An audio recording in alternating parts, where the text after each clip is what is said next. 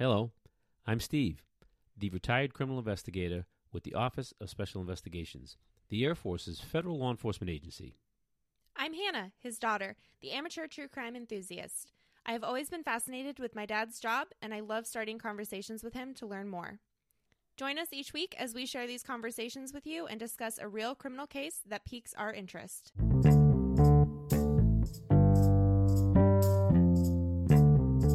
Hello, welcome back to True Crime Archives, everyone.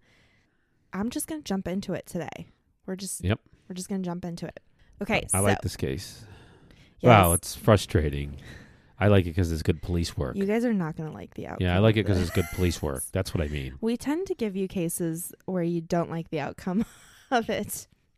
Okay, so on November 14th, 1965, 14 year old Mary Ellen Deener was at a laundromat with her 12 year old sister Brenda. They realized that they had ran out of quarters and they were going to need some more, but this was not a problem as their grandmother lived right next door to the laundromat that they were at.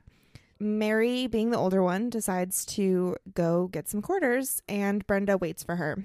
After some time of waiting, Brenda starts to get worried because Mary Ellen has not come back. So she decides to go to her grandmother's house to let her know.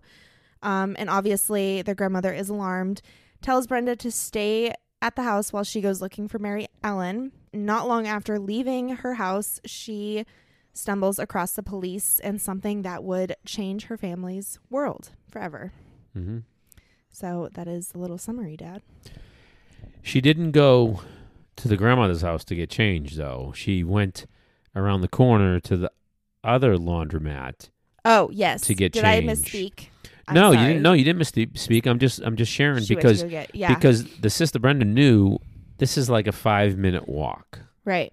So five minutes there, five minutes to do your thing, five minutes back. So she she knew that she should not have been out that long. Right. The the change thing at the laundromat they were at didn't have any more Didn't have any quarters. so they were yeah. she was you're right, gonna go to the other laundromat. And it being at the laundromat at night was okay because Their it's right, grandmother. the grandmother lived right there, right across, right next door. It was right next door, yeah. yeah. She lived right next door. Uh like I said, this is November fourteenth, nineteen sixty five.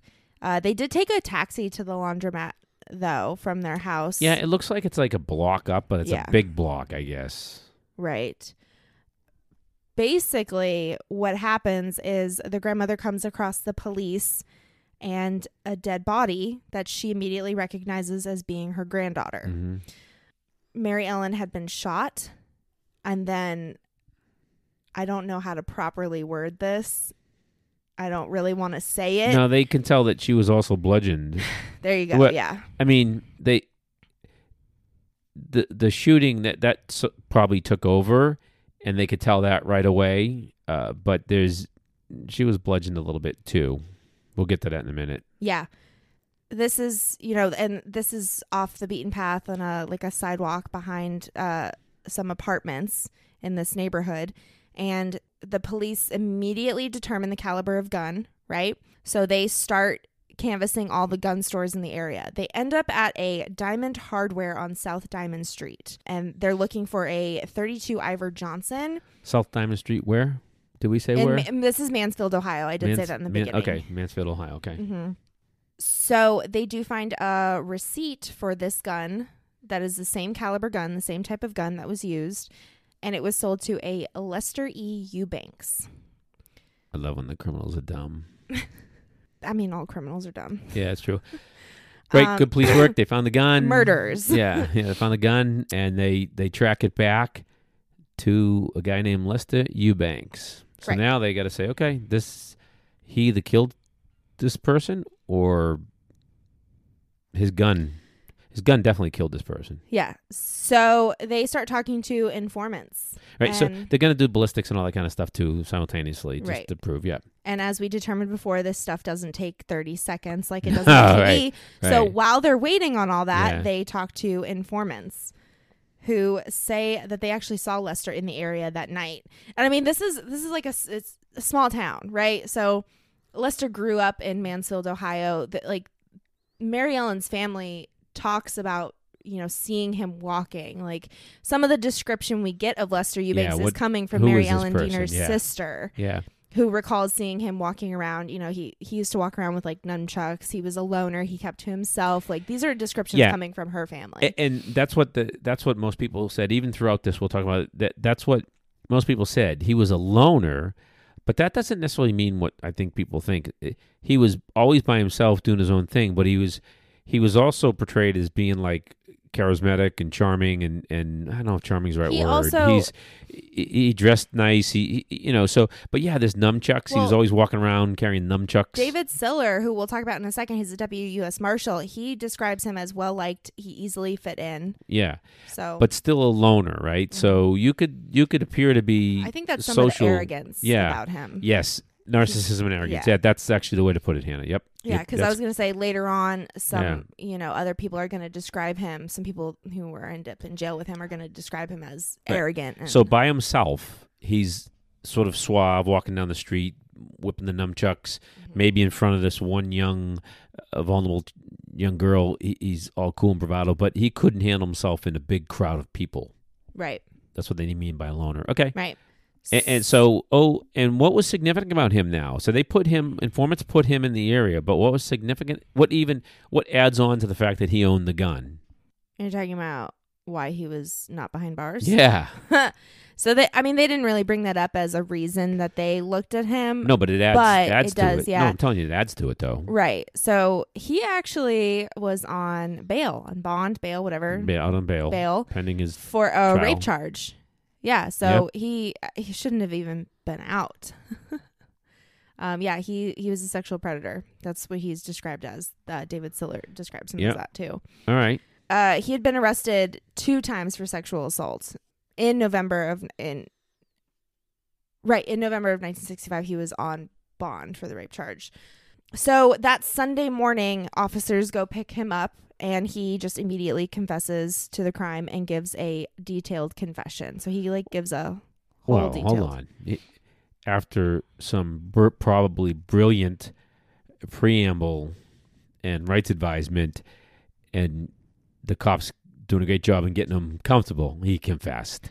Oh, I mean, He- everything he- I read he- just said he confessed. Yeah, I know. I'm I'm filling you in. Remember, that's what my job is Oh, here, You're right? assuming that. No, I'm filling you in. This is what we do. This is what we talk yeah, about. Yeah, but what if he just confessed right away? Yeah, he he he, he was he probably did back to your narcissism and Yeah. arrogance, right? But they they probably said you know they read him his rights and all that kind of jazz. So okay, this is this is brutal g- guys it's it's really hard to talk about and then this is actually um anyway he describes that it was basically just a crime of opportunity. He saw her and took the opportunity. He grabbed her pulled her behind the house. Um she started screaming. He shot her twice. Um, and then he left to go back to his apartment to get dressed to go out dancing. And then on his way back from his apartment he hears her and sees her because she's still alive. She's so sort of gasping for air. right, and that is when he Picks picks, up a brick. brick. and seals the deal. And yeah, Yeah, smashes her. So he, he probably was going to rape her. I mean, he's a, he's a predator. He was probably going to rape her, and she fought back and screamed. So he says, "I can't have this," uh, and, and shot and killed her. yeah, I mean, can you imagine that? Anybody, you just shot and killed someone, then you go back and change and get dressed to go out to the club. it's this is it's it's awful. Yep. it's awful, terrible, really sad. So, So, he's confessing to this. and then in May of 1966 is going to be his trial. It's in Richland County. He testifies in his trial. He's described as showing no remorse, and he is convicted and sentenced to death. Yep, sentenced to death. hmm So he's sent to the Ohio State Penitentiary in Columbus, Ohio. That's where he's kept. You know, Talk about his death row for for a couple of minutes. mhm, that yeah, I was that's what I was Okay. gonna go into next. What were you gonna say? No, um, somebody that shared death row with him, like a, I guess a roomie. Bill. Yeah, Yeah, I was. That's what I was. I was gonna talk about Bill. he, he said didn't like him. What were you gonna say? Yeah, he uh, the same thing. Bill uh, didn't like him. He was kind of scared of him. Yeah. Opinionated, Opinionated. attitude, and a loner. A lot of people. Uh, he said that Lester didn't like a lot of people and didn't like a lot of things. Can you imagine? So, I, I would o- I would only imagine that if you if a death row roommate, roomie, whatever you want, didn't like another death row inmate, it's because maybe they really were afraid of him because of what they did. Well, They didn't like this guy because he's just a cocky bastard, you know? Yeah, well, and he said he doesn't know why he didn't know why Lester was in there at the time. He just knew that it was Yeah. for murder. He Yeah. didn't know the extent of the Mhm. crimes. I will point out though that I don't know what Bill was in there for either, but But he's out. Bill is not incarcerated anymore. well, we're gonna we're gonna come to that in a minute. That might I mean, yeah, but you would think that a death sentence would still commute to a life sentence. Why? why I want to know why Bill's out. yeah. Uh, okay, well that's another podcast, another episode, right? Maybe we'll do Bill next. Well, So his execution was pushed like three times. Yeah, so I oh hold on, I do want to point out because this is going to be kind of important. Yeah, yeah, go ahead. While he was on death row, he was allowed to paint. Yeah, he was allowed. yeah. They were encouraged to do something constructive with their time. Okay.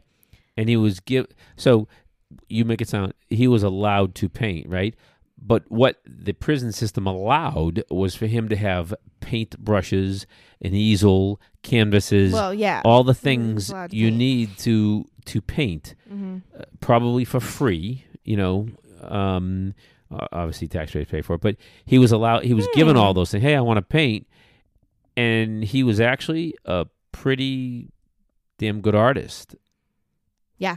he was in some like shows oh, we'll get to That yeah that's after.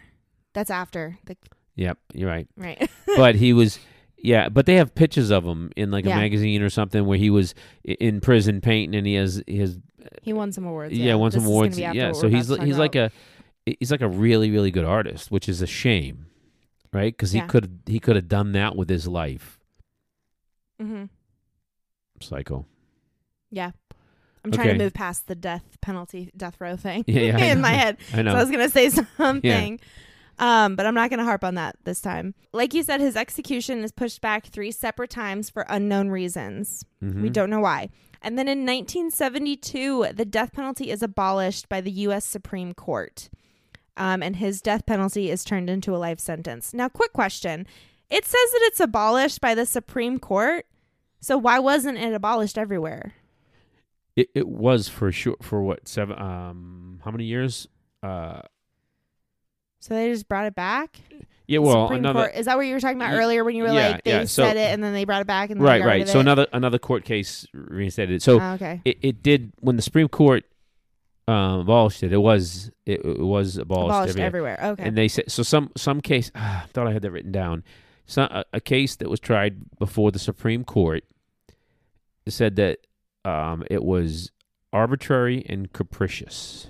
Right. Those the that's the, the Mhm. term in the case law, which translates to like cruel and unusual. You know that type of thing. Yep. So the Supreme Court said, "Yep, no more death penalty." Round of applause for that. and, and um, it's no everybody will know our listeners will know that Han and I disagree on the death penalty. Uh, so what happened is that everybody on death row had their sentence.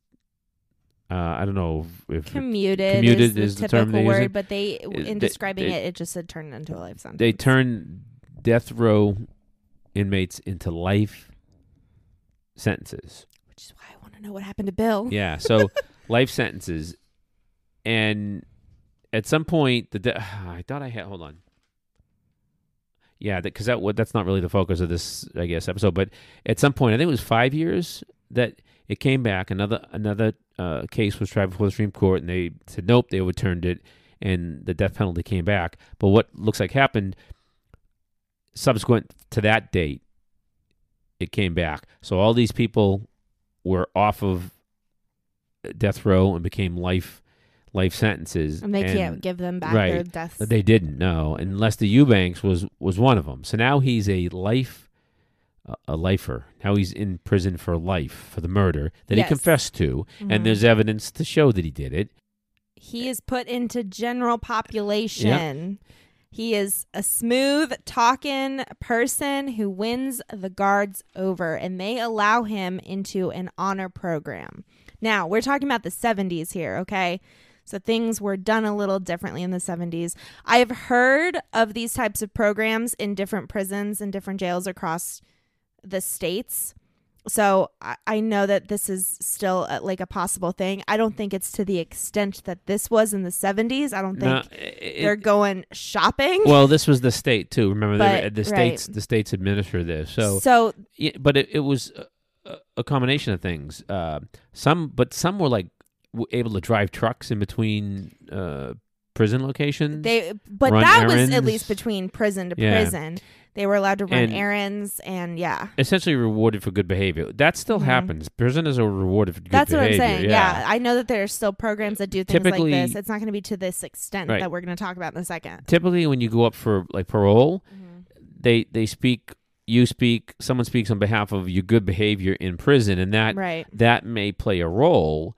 But this is different, man. This is um. They It, it, but they also said so. Listen, doing my research, it it also mentioned that this was an incentive for good conduct and control and to control the population, right? yes. So so to control the it population. was there was it was a national reform movement. So Right. this was happening across Yeah. the board. They wanted reform in the prisons. A- and they didn't want the prisons overcrowded. So could they weed out the prisoners that were okay? These people can be rehabilitated, right? right. But if you listen to the police officers that that talk about this case that were involved in this case, the retired ones, they said the red flag here was he was a serial sex offender.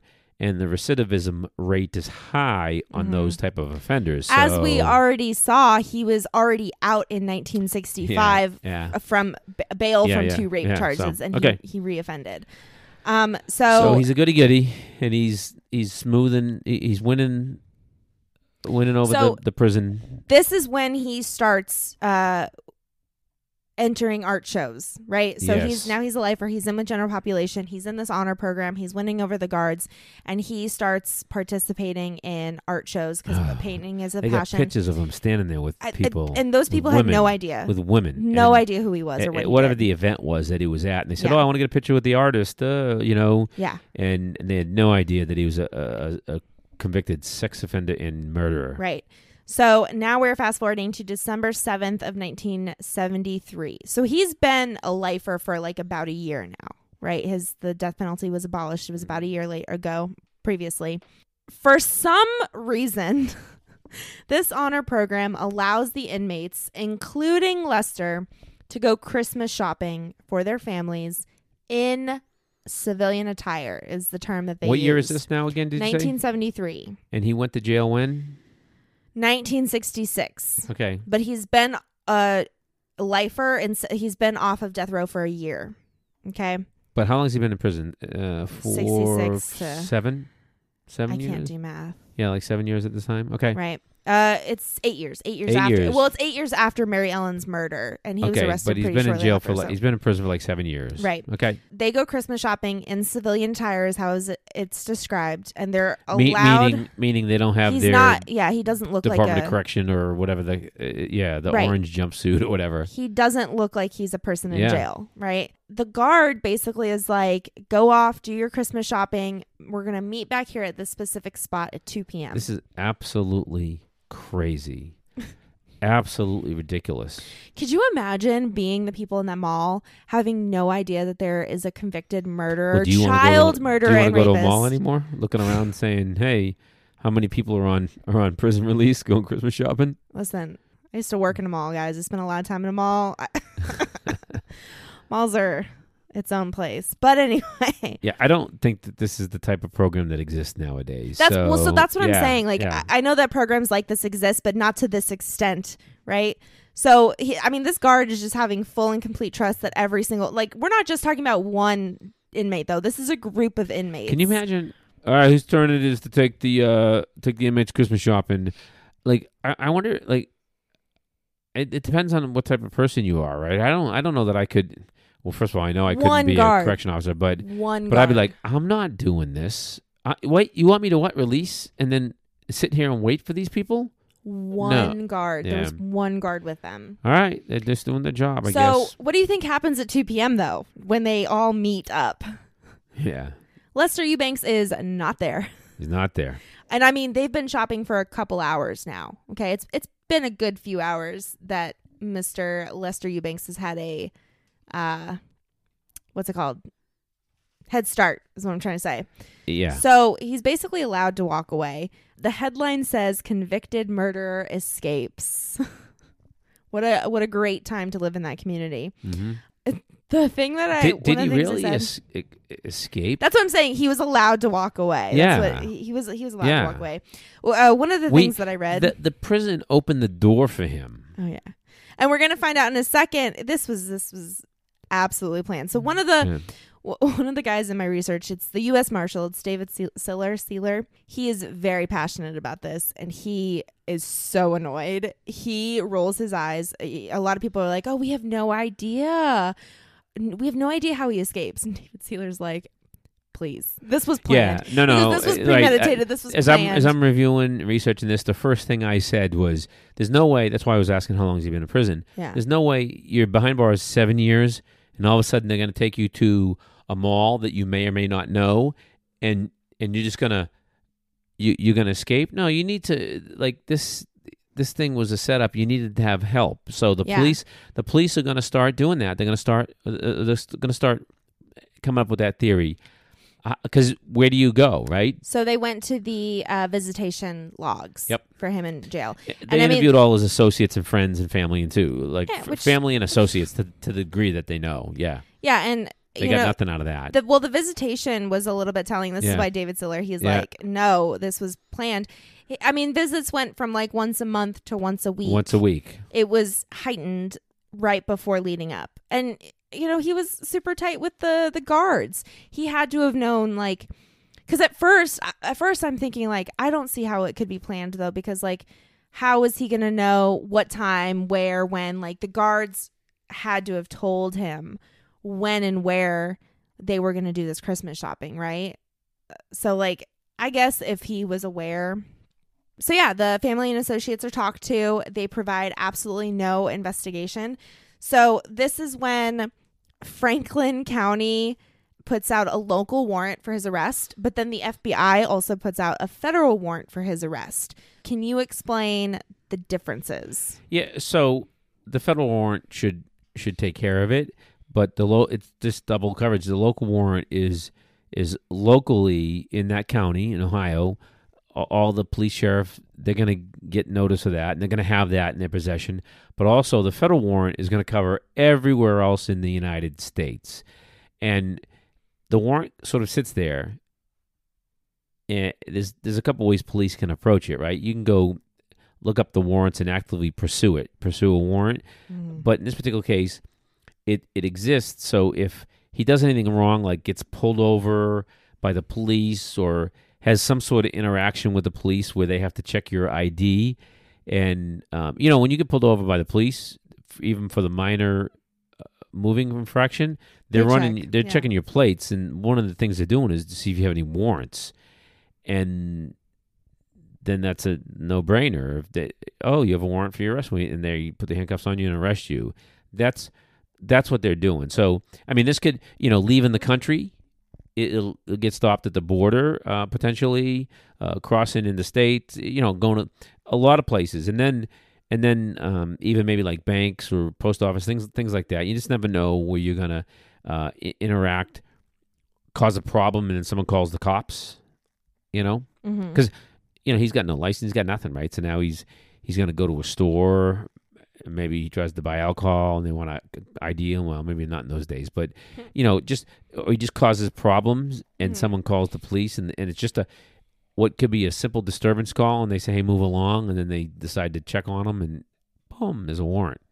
So right. he he shouldn't be able to to do anything where he had to interact with the police Right. because of the warrants. Shouldn't be able to. the warrants are put out. This is an extensive manhunt, you know, but there's uh, no Lester. Yep, they come dead- up with nothing end. So 20 years later, December of 1993, Uh, we're talking about John Arcudi. Arcudi. He was a captain, retired captain for with the Mansfield, Ohio Police Department. So he um, is in charge in December of 1993, and he cannot let this go. He's never let this go. And he's like, listen, maybe, you know, maybe Lester has been apprehended at some point in the last 20 years and just no one notified. Uh, he says, you know, that's, that's common, sometimes happens, whatever. Let's just check. So he checks in the computer expecting to see the warrant, but nope. There's nothing there. The federal warrant was removed from the database.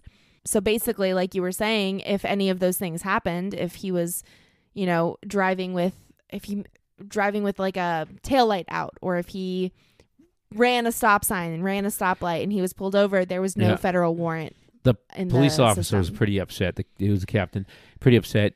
Uh, This, you know, unfortunately, this happened. Uh, how many years is this now? This is twenty. 20 years 20 since his escape, 28 years Yeah, so, since the murder. You know, databases have come into existence and changed. Mhm. Could could it dropped off? Yeah, yeah. It it it it happens. Unfortunately, so It's unfortunate. Um, I bet people started checking the database every few months though after this. So It was a so they- clerical, right. clerical error, right basically. and they realized the law enforcement involved and again good police work there were people that wouldn't let this go right there were cops that wouldn't Right. let this go and essentially they had found out there was zero steps being taken to to ca- capture this guy Yeah. And I mean, can you imagine like so he's lived a good life now 20 something years Can you imagine Mary Ellen's family too at this at this time? Y- You know, like they were already going through like okay, he got the death penalty, and then the death penalty, you know, his execution was stayed three times, and then it was commuted, and then he was in paint shows, yeah and then boy he it's going his way escaped. Yeah, like uh, her family. Here's I- the- thing i don't think well pro- i don't know we'll say this but i don't know that he even like why wouldn't you become a painter or something i guess do you think well, he do you think he thought of people would you think yeah okay I mean, kind of. yeah I, I yeah, I think he was trying to avoid anything That- that, that would would, tie his- him back. that- Yeah, yeah. that would draw attention because we're going to talk about that in a second when it comes to pictures. So at this point, John decides to get Lester exposed on America's Most Wanted. He wants to put the story out there. What year is this now? So now we're in September of 1994. So it's actually September 10th, 1994 that the episode airs. It's it's like the second or third year of of America's Most Wanted. America's yeah. Most Wanted. Like this is Yeah, this is the, like the first- early yeah. days of America's Most Wanted, and Mhm. this thing took off. Nobody knew this thing. I think it's still on. Different versions of it. No, it's still on. They're, Like, they're, they just aired one last week. yeah, it's weekly. it's it's unbelievable. This is um, America's It's Most Wanted by John Walsh. Discovery very- Plus. very very famous uh, person. He started this after the death of his son in the eighties, the, the murder of his son. So America's Most Wanted. So um, yeah, So the episode airs September 10th, 1994. And that night, a lady calls and says she knew Lester in the 70s and says that Lester ended up living with a Kay Banks, which is his cousin's widow. Okay, so they look into this, right? And they think this is promising because Kay Banks is was technically family at one point. This was his cousin's wife wife. until he died. And No, his cousin was a pretty prominent singer in Detroit Detroit. Yeah. um, in like the 60s and 70s. As they're looking at, into Kay Banks, what else did they determine? What else did they figure out about her? Phone calls or visitation or something? Letters and phone. Yeah, they communicated that, but they get that when they talk to her. Oh, There was, I mean, they look it at was a photo. that he was- had a what it was. picture of her in his cell. So, so who was meeting? Who was showing up regularly through the visitation? Then They don't ever say. Kay was in California though. She was just communicating through letters. Yes, and and so that might have been the local You're help, jumping ahead. but but she right that might have been the local help, but she there's actually a picture of her in in his jail cell. There was a picture of her, um, Yeah. up there. So they definitely proved that there's some sort of you know Relationship, right. relationship there. Yeah, the they get in contact with detectives up in California. So mm-hmm. it's going to be a former detective. He was with the fugitive warrant section in Los Angeles. His last name's Connor. It's just T. Connor was all I was able to find. This is where October '94. Is that about where we're at?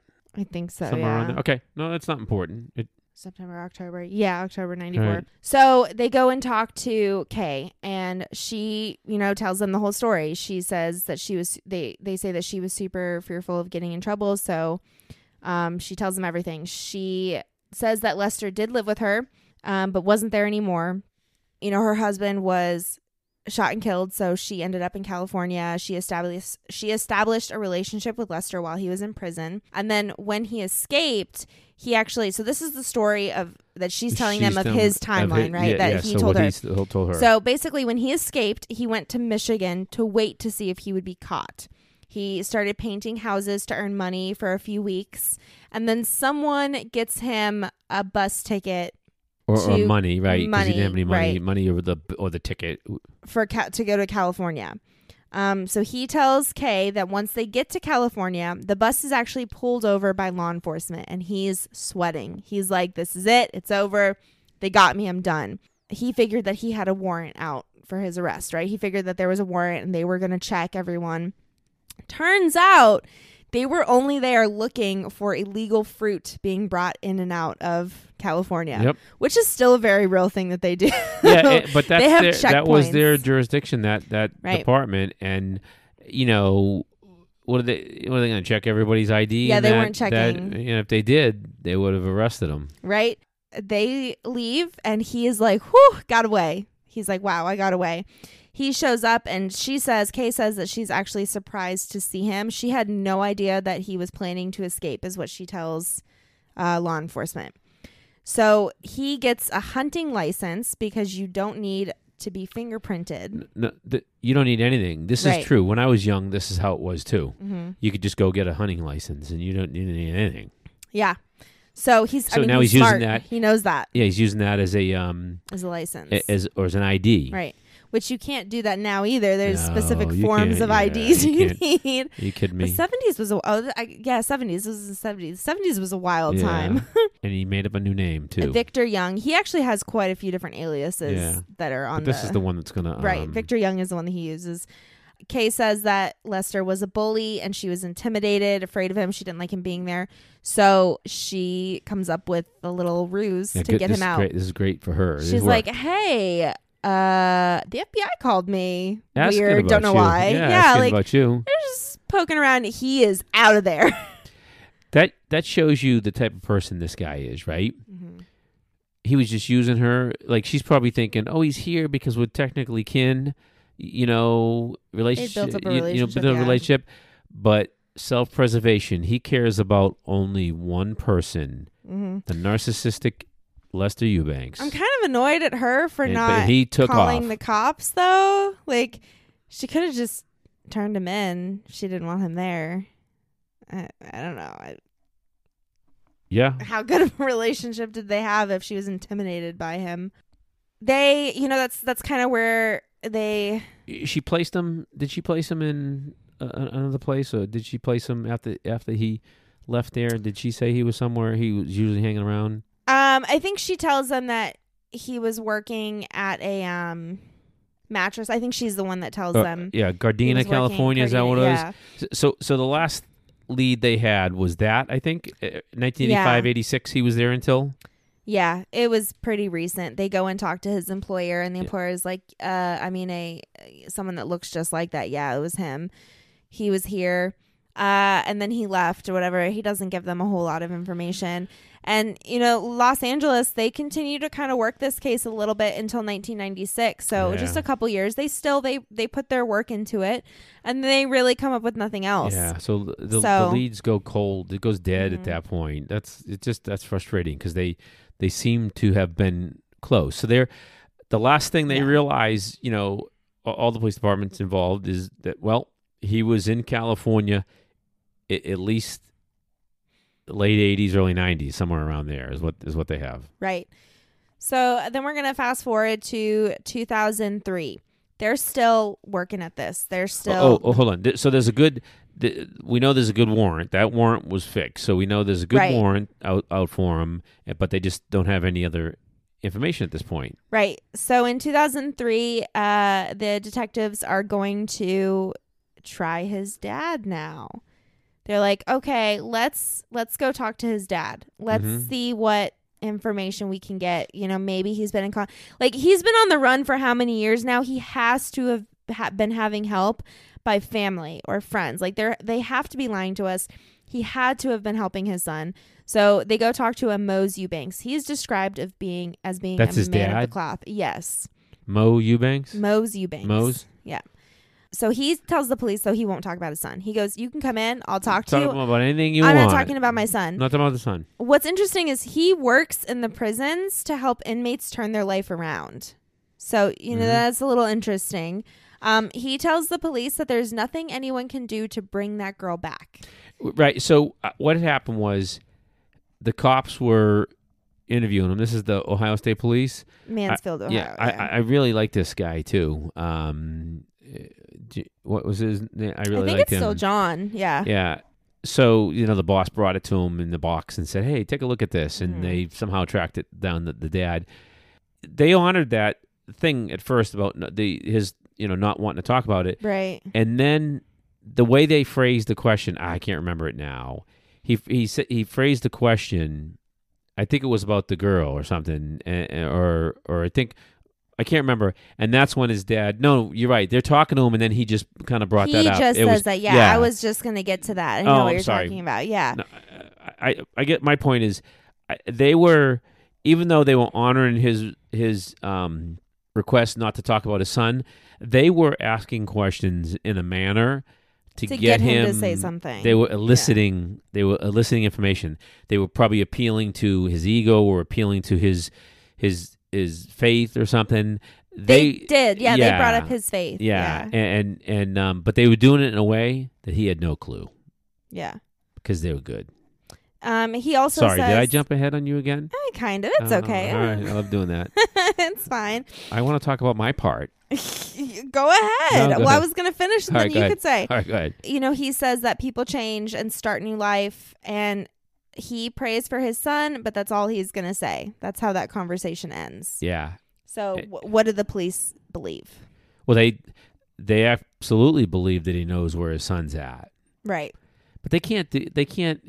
You know, the guy. How old's the, the dad? I think it was in the Oh, seventies, eighties, yeah, or something. 80s, yeah. You know, there's really. It's not like he's obstruction obstructing justice or How? or, or, any like because he's not. Um.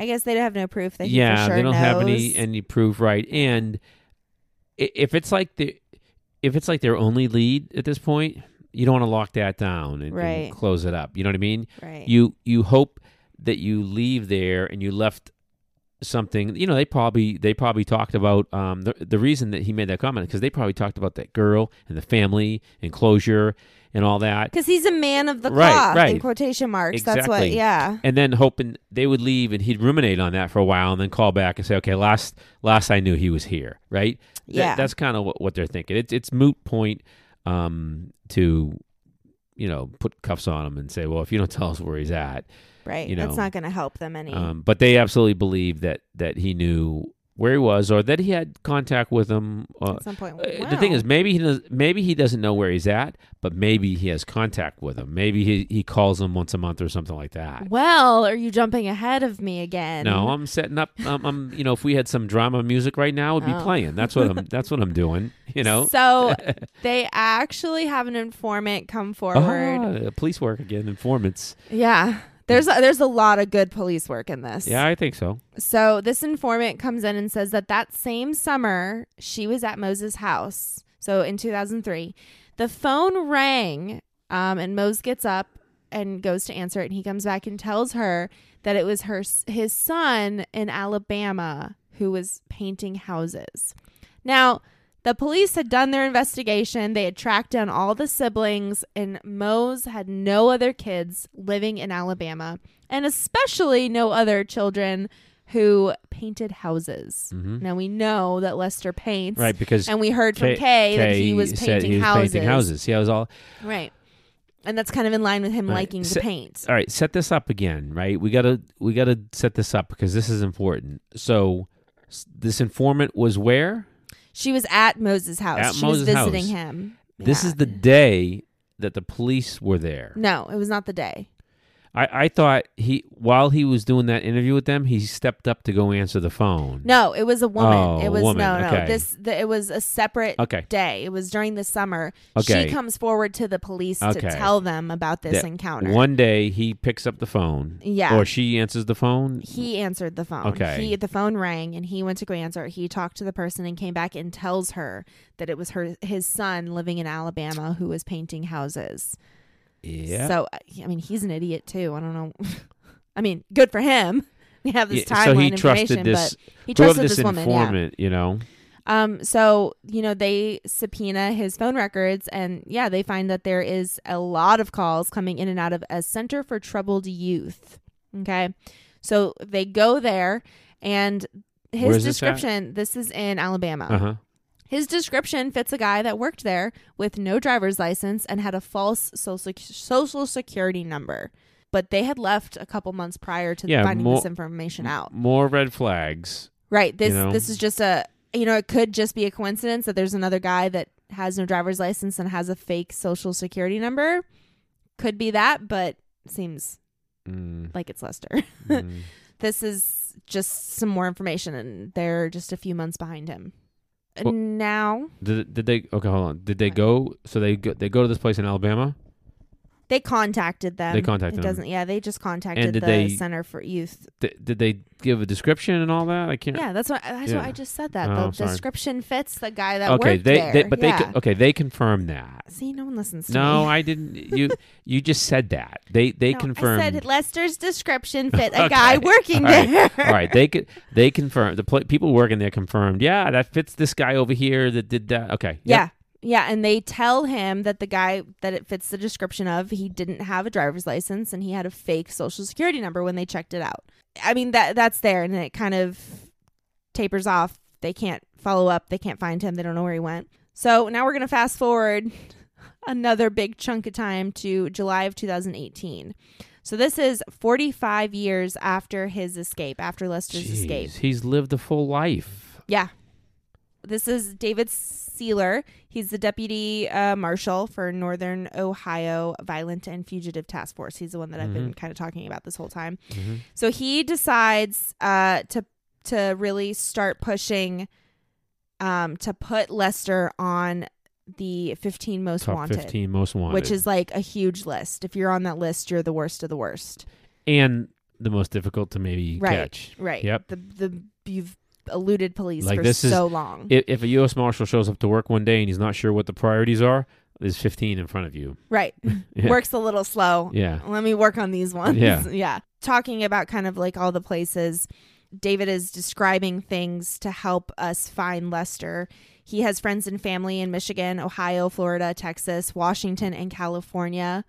Um, he has a huge scar on his right arm. It's pretty thick and wraps around his entire arm. Um, it's a pretty big piece of Yeah, it looks like a burn or something, yeah. a big burn scar, but it's it's 100% identifiable. Yes. And then David brings up his painting. He says, you know, this painting hobby of his could really help to identify him. He's a very talented painter. Mhm. Um, not to, sh- you know, give any good things about him, but if he's putting out work, maybe someone could recognize that this person is a talented painter. Kind of seems like maybe Lester Mhm. has not painted this whole time. I Yeah. mean, basically, we're coming to the end of this. Basically, you know, he's not been caught. Yeah, he's not been caught. we have another little update from this year, actually. Yeah, so But I, I mean, this is you know, so he commits a crime, man. If he and he confesses, you know, they mhm. probably still have all that evidence, but this is not like Yeah. a DNA case like we we had talked about. That's sort of irrelevant at this point. Um, he was convicted. He would yeah, go back he to was- prison was for convicted. that. Yeah. now it's about tracking him down, his whereabouts. Now, over 45 years, people grow old, they gain Mhm. weight, they lose weight. So that's the challenge um, for for the police and the U.S. Marshals. Yeah, we do have uh they've over the years have done the age progression Mhm. thing. I'll post all of this stuff. Yeah. So, what I found when I was doing this research, something really interesting that was not really talked about. So apparently he has a son.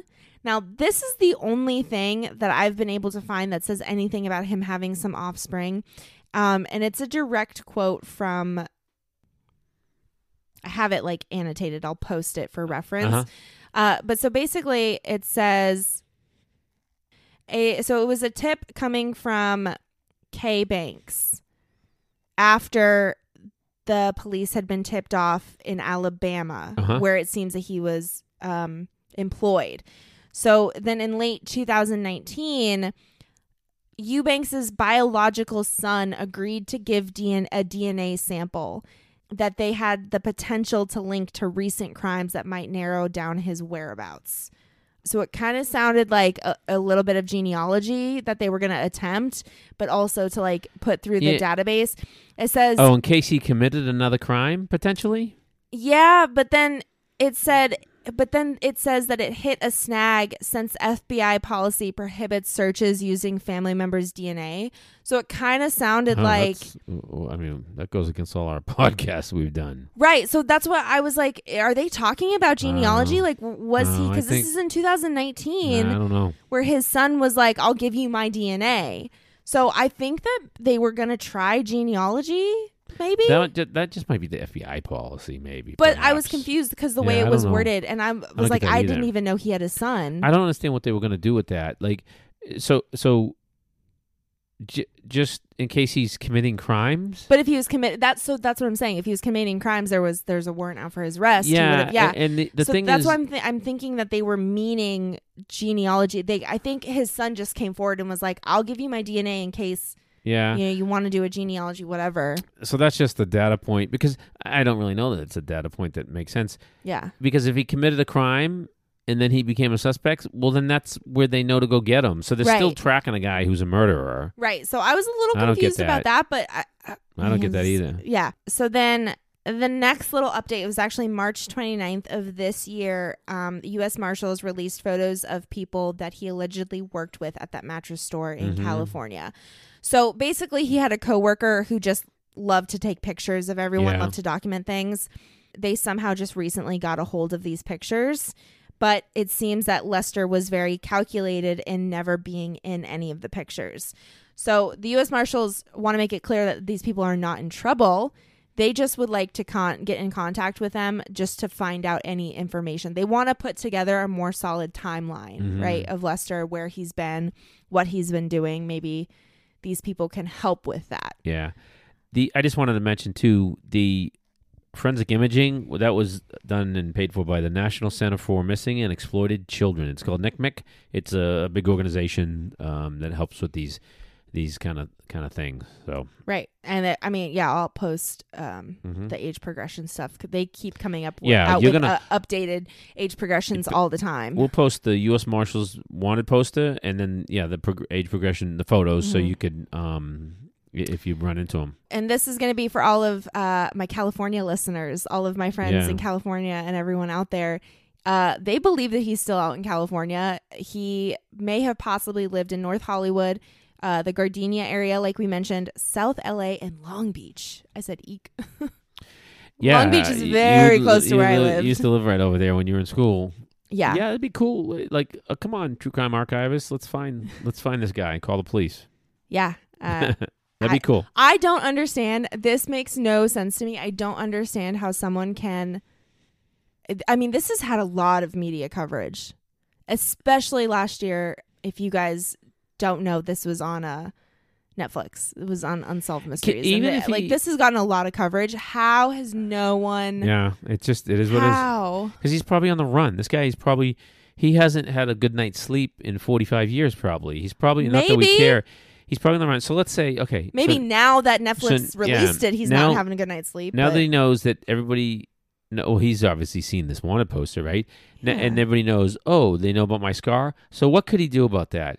If he went to the, a tattoo parlor, they'd be like, "Oh, this is. Oh, I'm gonna call the. Hey, I'm gonna do his tattoo. You call the police. You know. You see what I'm saying? if that person even knows, You know, what's he gonna do? he Cut his arm off?